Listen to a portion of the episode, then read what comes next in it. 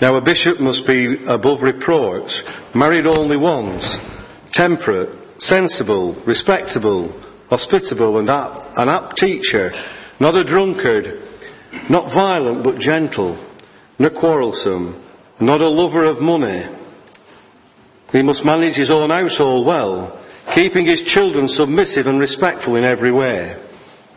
For if someone does not know how to manage his own household, how can he take care of God's church? He must not be a recent convert, for he may be puffed up with conceit and, fail, and fall into condemnation of the devil. Moreover, he must be well thought of by outsiders so that he may not fall into disgrace and the snare of the devil. Deacons likewise must be serious, not double tongued, not indulging in much wine, not greedy for money. They must hold fast to the mystery of the faith with a clear conscience and let them first be tested. Then if they prove themselves blameless, let them serve as deacons. Women likewise must be serious, not slanderers, but temperate, faithful in all things. Let deacons be married only once. Let them manage their children and their households well. For those who serve well as deacons gain a good standing for themselves, great boldness in the faith that is in Jesus Christ. I hope that, I hope to come to see you very soon. But I am writing these instructions so that if I am delayed, you may know one ought, one ought to, how one ought to behave in the household of God, which is the church of the living God, the pillar and bulwark of truth. Without any doubt, the mystery of our religion is great. He was revealed in flesh, vindicated in spirit, seen by angels, proclaimed by Gentiles, believed in throughout the world, taken up in glory. May God grant us understanding of that. Well, as a, as a church, we're working our way through the book of uh, Timothy, and uh, we've been doing that for a couple of weeks now. And uh, we're thinking about the church and, and how it works, or how it doesn't always work.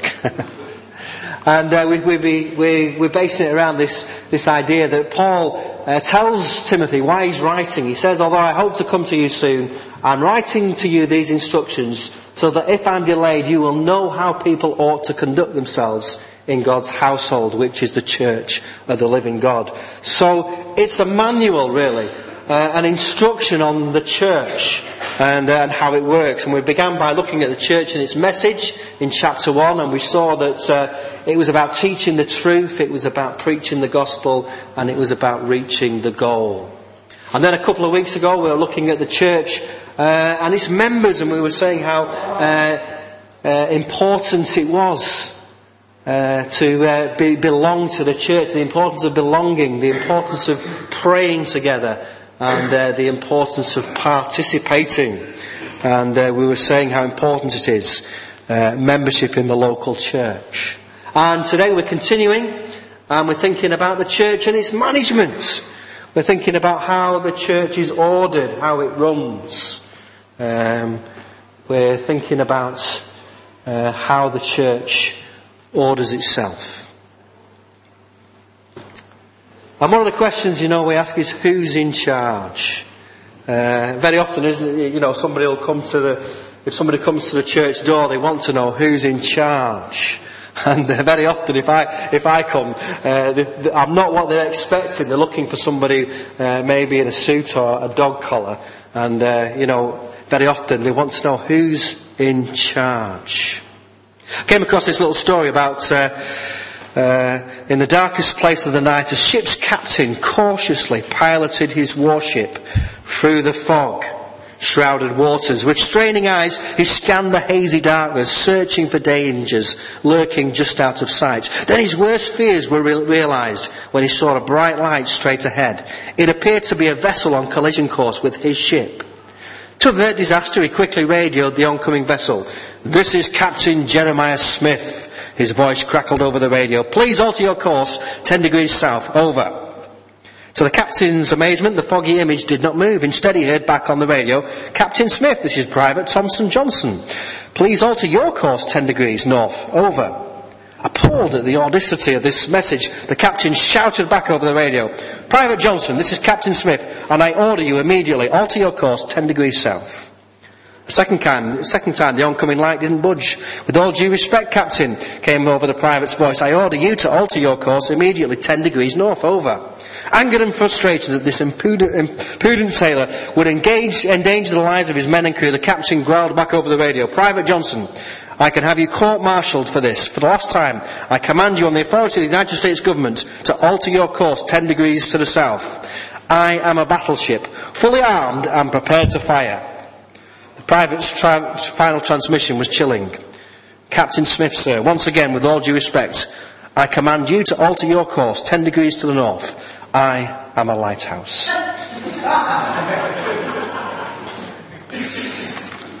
Who's in charge?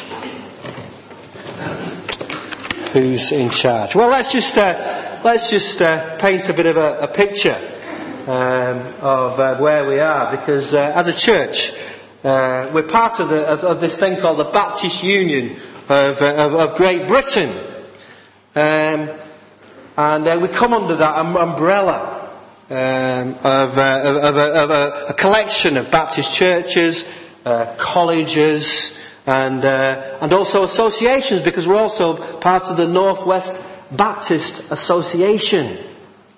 Um, but neither of those organisations are in charge of this little church in Lymm Baptist Church. Uh, the Baptist Union of Great Britain has uh, has some charge and authority uh, over me as, uh, as an accredited minister of the Baptist Union of Great Britain, and we'll be talking a little bit about uh, the role of the minister next week when we look at the church and its minister. But this week we're looking at the church and its management. Uh, but that just shows you how we fit in uh, the picture. And, it, and, it's good to know that we belong. We were talking last week about the importance of belonging to the local church. It's good at times to remind us that we belong to something bigger. And, uh, and there's a sense in which uh, these different organisations that we are very much a part of uh, do, in some sense, uh, have a certain amount of authority that they can give, but each individual church makes its own mind up at the end of the day. And so uh, that's where we fit in, in, in the bigger picture. And when Timothy is writing to the church, um, at Ephesus and he's writing to Timothy and instructing him. And what he's saying is, is when it comes to choosing people uh, who are going to take some responsibility, uh, it's very important that we're selecting the right people. Very important that we are selecting the right people. And this is uh, what we're saying in chapter 3. Um, One of the things that sometimes happens in church is that, uh, is that we get the wrong people uh, in the wrong jobs. Have you, have you ever noticed that? Uh, sometimes uh, we, we ask for volunteers, don't we? And, uh, and sometimes uh, people volunteer, but they're not always the right people. And it's really important that when we're selecting leaders, when we're selecting deacons, when we're selecting anybody to any position, um, that actually they're the right people for the job. Um, I mean, one of the things that Nick Cuthbert says in, in his book, How to Survive and Thrive as a Church Leader, he says one of the most important things that I've done in my life was to come to the terms with what I was not good at and realise that it was okay come to terms with what he's not good at and realise that it's okay. Goes on later to talk about the fact that very often uh, that the times when we're experiencing stress in our lives is when we're trying to do things that we're not very good at. And, uh, and the times that we enjoy the roles that we have is when we're doing things that we are actually good at and gifted to, to do. That's when we, uh, that's when we really uh, find ourselves, isn't it? We think this is what I was made for, this is what I was created for, because I can do this. Uh, I'm quite good at this. I can do it. I mean, to say, you know, if you uh, if you're not very good at electrics, uh, one thing you shouldn't do is start messing about with them. Uh, could be quite disastrous.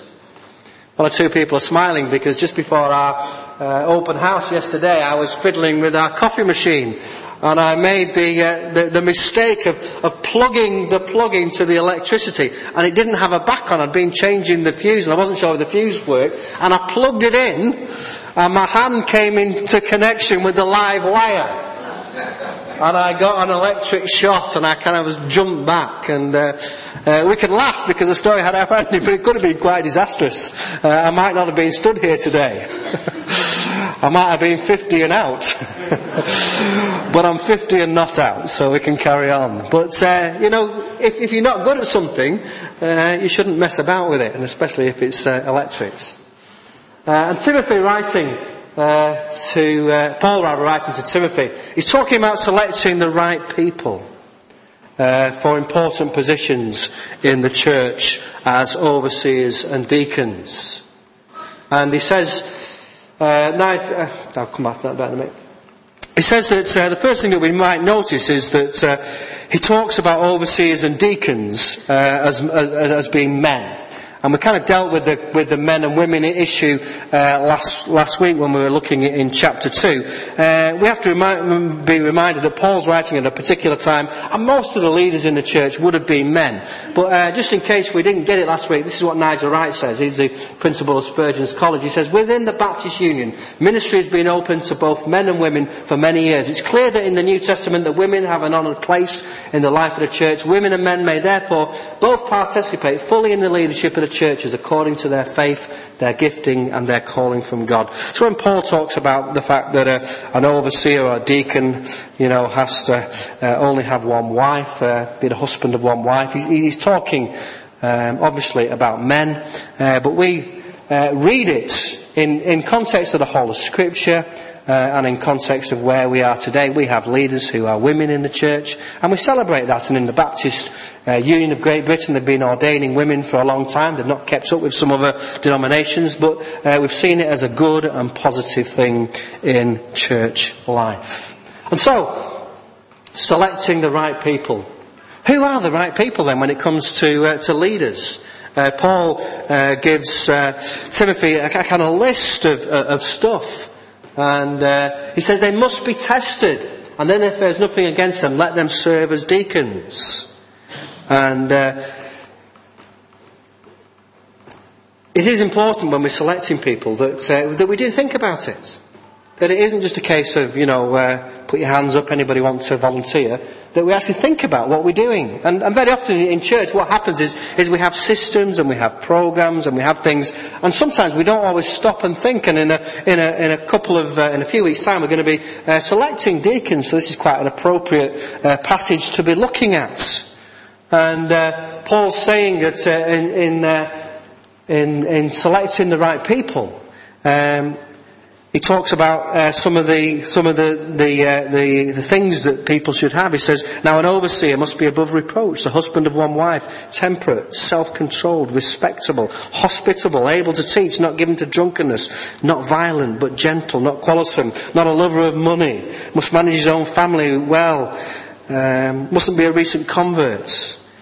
Um, Deacons likewise are to be men worthy of respect, sincere, indul- not indulging in much wine, not pursuing dishonest gain. They must keep hold of the deep truths of the faith with a clear conscience. They must first be tested, and then if there's nothing against them, let them serve as deacons. So uh, we stop and, and, we think about, um, and, and, we think about, you know, uh, as a church, you know, on, on our leadership team, you know, what do we need? It's not just a case of, of filling spaces, but what giftings, you know, what, what, what are we lacking in? In, in leadership? What, what are the areas uh, where we need people to, to, to, to be leaders? Uh, you know, where are our strengths and weaknesses? It's important to know uh, what we're good at and, and, also what we're not good at. And sometimes we're not very good at actually uh, admitting that, you know, we're not very good at things. Uh, there's one person in church, uh, he's not here this morning because of the weather, uh, but he knows I'm, I'm no good at, at DIY. But he, he's desperate for me to be good at DIY. DIY. And he's, he's forever giving me little things and, and, and trying to get me to do things. Uh, but I, am just not made that way. Um, and, and, and, sometimes we do try to force, you know, square pegs in, in, into round holes. And what we need to do is recognise when somebody's got a gifting, and, uh, and make sure that we put people in the right position. So when we're choosing deacons, we look at the diaconate as it is and we say, where's the strengths? Where's the weaknesses? And one of the things we've been doing in, in, our deacons meetings is looking at strengths and weaknesses. And we did it in the, when we did the 40 days of purpose last year, uh, we, we, we, looked at, uh, at strengths and weaknesses and we came up with some of the areas that we think we need to build upon. One of the areas was evangelism. We think we need to improve on our, on our uh, uh, uh evangelism in the church. So we're looking for, uh, you know, a deacon that's got a real heart uh, for evangelism, notice at the beginning Paul says, here's a trustworthy saying, if anyone sets his heart on being an overseer, we want somebody who's really heart, passionate, somebody who's passionate about these things. So we're looking for people that are passionate about God and about Jesus and about reaching other people. So it's important that, uh, that when we're looking at the way that the church is managed, when we're looking at leadership, that we select the right people. And of course, uh, the right people, if we select the right people, they'll be setting the right example. They'll be setting an example. We want uh, leaders in the church that set an example that other people can look at. Uh, I'm not saying aren't they wonderful, but people that are actually uh, setting an example of what it means to be a follower of Jesus. And again, Paul uh, talks about um, how important it is that leaders in the church um, uh, must be above reproach. The overseer must be above reproach. And, uh, and again, there's that whole list of, of things. And uh, we want to set a good example, don't we, for people to follow as leaders in the church. And uh, as, as, as you know, the, the way that the church is, is managed is, uh, is, is the leaders, the deacons, they're not in charge either. It's interesting that the way that the Baptist church works because a lot of people, uh, again, imagine it's interesting that the children, when we said who's in charge, uh, it wasn't, you know, it wasn't that surprising that they pointed to me as the minister, really, but somebody was, was actually shouting at the back, all of us. Because the way that the Baptist church works, of course, is that we do have a minister and we have deacons that look at the day-to-day running of the life of the church, but it is in the church meeting when the gathered community comes together that that's where we seek the mind of Christ and that's where decisions are made and that's where the authority lies. And at, times we need to remind ourselves of that, that the authority is always in the church meeting. That's where the authority lies, when we come under Christ in the church meeting. And that's why we were saying last week it's so important uh, that people are members of the church. Because um, if you're not a member of the church, you can't take part in the members' meeting, and therefore you, you, you're not in that place where we actually seek to discern the mind of Christ to make decisions about where we go as a church. So it's really important that we understand how the church is managed. Uh, I'm not making the decisions. The deacons aren't making the decisions. We might have ideas and we might have visions that we bring, but we bring it to that place where the gathered church meets together. And uh, we talk about it, we pray about it, we might even argue about it. And we need to know that that's okay. It's okay to have a disagreement with somebody, to have a different point of view. Dangerous thing to say, I know, but it is okay. And we need to learn that as, as a family. You know, in, in my family, I don't know what your family is like, but my family, not everybody always agrees with me. I know it's hard to believe. You look at me and you think, Richard, I'm sure everything you say, people just say, oh yeah, that's right, we'll do that. But you know, I suggest something in my family, and lo and behold, Sue and the girls don't agree. They don't want to go on a 10 mile hike. They want to go to the Trafford Centre. And I'm like, but I'm the head of the household. I'm the man. No, I don't. I'm joking, joking. I'm joking. But you know what I mean? In families, we don't always agree. And so, in a church family, we shouldn't be surprised if, from time to time, there are disagreements. What we have to do, as in the family situation, is learn how to disagree without falling out. We need to respect people and recognize uh, that we're all seeking the same thing. We're all trying to seek the mind of Christ. And we listen to each other in love, um, and, we, and we debate and we talk and we just pray, and then we try to seek the mind of Christ and come to an agreement. And, uh, and when the church meets, that's what we try and do in church meeting. We don't always get it right. Uh, but that's what we try to do, and that's where, uh, that's how the church is managed, that's how we run. And that's why it's important that we participate. Some people opt out because they don't like to be in a place where there can be conflict. Because if we're honest, none of us like conflict, do we? We don't like it. We, we feel uncomfortable, don't we? When people fall out or there's a disagreement, we feel uncomfortable. And sometimes we'd rather remove ourselves from being in that position. Um, but actually, that's what we're called to do.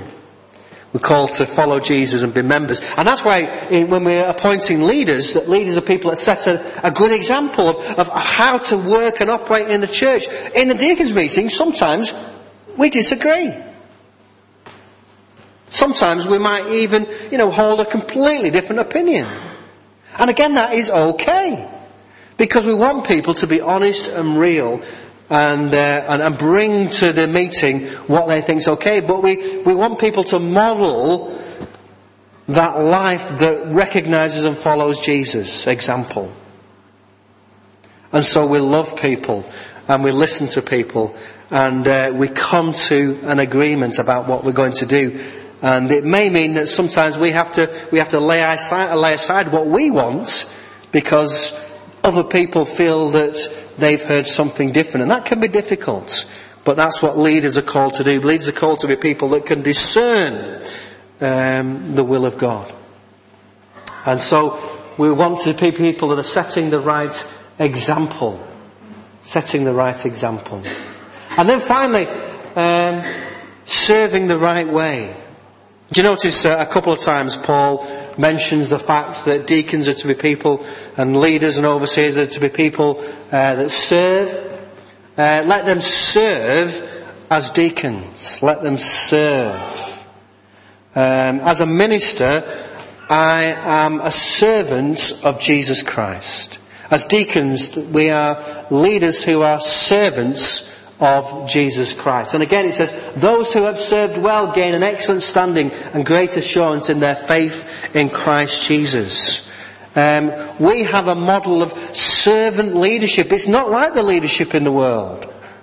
You know, the Prime Minister that we saw that lovely picture of, um, you know, if you listen to him speaking, he shouts and he says, this is what we're going to do because this is what I say. And if you disagree with me, uh, you know, you can, you can, you can take a hike. Uh, that's not how we do it. Uh, we have servant leadership. We're here to serve one another. And the way we manage this thing called the church is by having servant hearts people who are in leadership but are here to serve. And of course, Jesus um, set this as an example. You know, uh, when he wanted to tell the disciples, when he wanted to teach the disciples, he showed them by uh, at the Last Supper getting down on, his, down on his hands and knees and washing their feet. And then he turned to them and he said, you know, uh, you, you know, I'm a leader, but I just wash your feet. Go and do the same thing. Paraphrasing it. Uh, go and do likewise. That's what we're called to do, to serve one another. And uh, as leaders in the church, um, we want people that can serve, that have that servant heart. And of course, these things that Paul writes to Timothy about, about overseers and deacons, they don't just apply to overseers and deacons. Because overseers and deacons are people who have been selected out. Really, these things apply to all of us. Because each one of us is called to be a servant of Jesus Christ. Each one of us is called to serve. And one of the exciting things in the life of the church is to find your place where you serve. To find where you fit in. And we're going to be doing that uh, later on in, in the year. Uh, we're going to be thinking about how we, how, we, uh, how, how we find our place in the life of the church. And if you're not serving, it means that you need to find out where there might be a space, there might be a, a place for you, something that, that's not being done because you're the person that's gifted and God's waiting for you to step forward and offer yourself in service. So there we have it. Um, it's about uh, selecting the right people, it's about setting an example, and it's about serving. The church is managed, we come under the headship of Jesus Christ. He's in charge. Um, and we manage the church in relationship to Jesus. We do it through uh, deacons and leaders and minister. We do it through the church meeting. We do it through church members. We do it in partnership and under the umbrella of a wider body. We're connected um, to other Christians in this area, in the wider area, and nationally in the country, and of course overseas. Uh, through the Baptist Missionary Society and other agencies uh, that we are involved with. We're part of this big picture and it's exciting to be um, the people of God. But we're here in this place in Lymm and we're here to serve the people of Lymm in this community and to serve one another.